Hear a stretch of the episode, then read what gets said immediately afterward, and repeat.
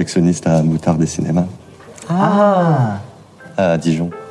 Oh Nous sommes le mercredi 29 juillet, et si tu sais pas quoi regarder ce soir, je te conseille Dernier train pour Busan. Le train en direction de Busan va bientôt partir. S'il vous plaît, il y a un passager un peu louche. Une passagère fait un malaise en voiture 11. Il se passe quoi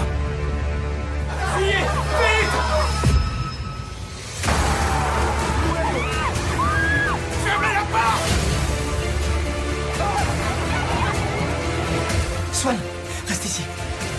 Il a personne ici. C'est mercredi, le mercredi c'est le jour où on essaie de se balancer une grosse décharge d'adrénaline dans la gueule pour continuer toute la semaine, et quoi de mieux qu'un film d'action zombiesque coréen du nom de Dernier Train pour Busan. Pour être tout à fait honnête avec toi, je, pense que tu l'as déjà vu, je pense que tu l'as déjà vu parce que quand il est arrivé en salle en France, il a eu un succès euh, assez incroyable pour un film sud-coréen. En vrai, je suis un très très grand défenseur depuis des années du cinéma qui vient de la Corée du Sud, et j'ai toujours été un peu étonné euh, de voir qu'il y avait assez peu de films qui arrivaient jusqu'à nos salles. Alors quand un film arrive dans nos salles de cinéma et qui plus est qu'il obtient un, succès, parce que mine de rien, il a fait quand même 275 000 entrées en France, ce qui n'est pas rien, ce qui n'est pas rien pour un film sud-coréen, bah ça me fait plaisir, ça me rend heureux et, ça me met en joie quand je vois tant de bonnes critiques euh, en France en parler. Ça fait vraiment plaisir. Ça fait plaisir de voir des gens qui vont voir du cinéma de genre autre que du cinéma de genre américain en salle. Ça fait plaisir de voir des critiques le célébrer en disant que c'est un grand film de genre et ça fait plaisir de voir que tout ça vient de Corée du Sud. Je, suis très content. Je suis très content, mais de, quoi ça parle Train pour Busan? Je vais aller très vite pour essayer de pas trop te spoil, mais, d'un autre côté, il n'y a pas grand chose à spoiler. C'est l'histoire d'un train dans lequel se trouve une invasion de zombies. Voilà.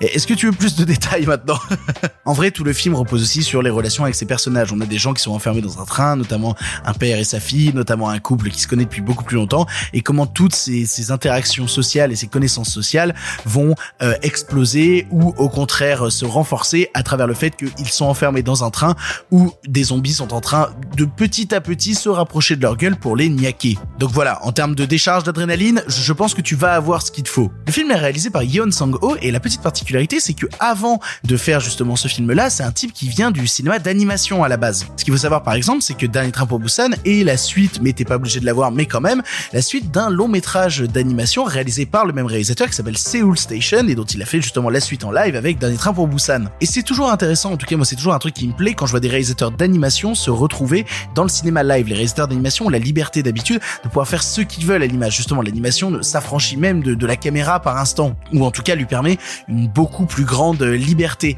Et c'est toujours intéressant de voir quand ils se retrouvent avec une vraie caméra physique, à quel endroit ils vont la placer et comment ils vont construire leur scène d'action. Il y a une vraie folie, il y a une vraie envie de liberté, un truc qu'on retrouve pas souvent justement chez des gens qui sont beaucoup plus académiques et qui ont l'habitude du cinéma live. Et qui plus est, ça c'est toujours un truc qui me plaît dans le cinéma sud-coréen, il y a une véritable noirceur. Là où justement on se retrouve devant un cinéma américain qui a tendance par instant à vouloir être un peu trop gentil, un peu trop lisse, un peu trop carré, surtout quand il est dans des, dans des voies un peu mainstream. Là, dans Dernier Pour Busan, on n'est pas là dans de la gentillesse. Si des personnages doivent mourir, ils mourront. Et ce sera avec une grande cruauté et, assez peu de recul. Ce sont des gens qui pensent le cinéma avant tout par les sensations que vont ressentir les spectateurs. Ce sont des gens qui ne réfléchissent pas par, par l'aspect marketing, qui ne réfléchissent pas par l'aspect de est-ce que ça va convenir à tel public. Non, ils réfléchissent par l'histoire nécessite ça, donc faisons ça. Ce sera dur, ce sera violent, ça fera mal, mais il faut y aller, il faut qu'on avance avec ça. Parce que quand on a des omblards en face qui viennent te niaquer la gueule, bon bah on va éviter de faire dans le sentimental. Dernier train pour Busan, c'est un vrai choc, un truc qui va te retourner la gueule tellement fort qu'il est en plus passé à l'époque par le festival de Cannes dans les séances de minuit.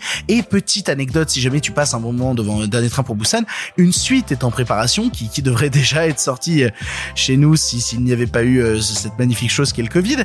Non, il y a une suite qui arrive qui s'appelle Peninsula et qui devrait sortir à la fin d'année. Donc histoire d'être prêt avant que le film sorte, euh, il faudrait peut-être le voir. Il faudrait peut-être le voir. Pour ton information, Dernier train pour Busan est disponible sur Netflix à l'achat et la location un peu partout, mais aussi en streaming euh, SVOD direct sur Netflix. Si tu, si tu veux regarder le film, fonce le voir sur Netflix, euh, il est dessus. Voilà, tu n'as maintenant plus d'excuses, tu sais quoi voir ou revoir ce soir, et si cela ne te suffit pas, rendez-vous demain pour un nouveau film.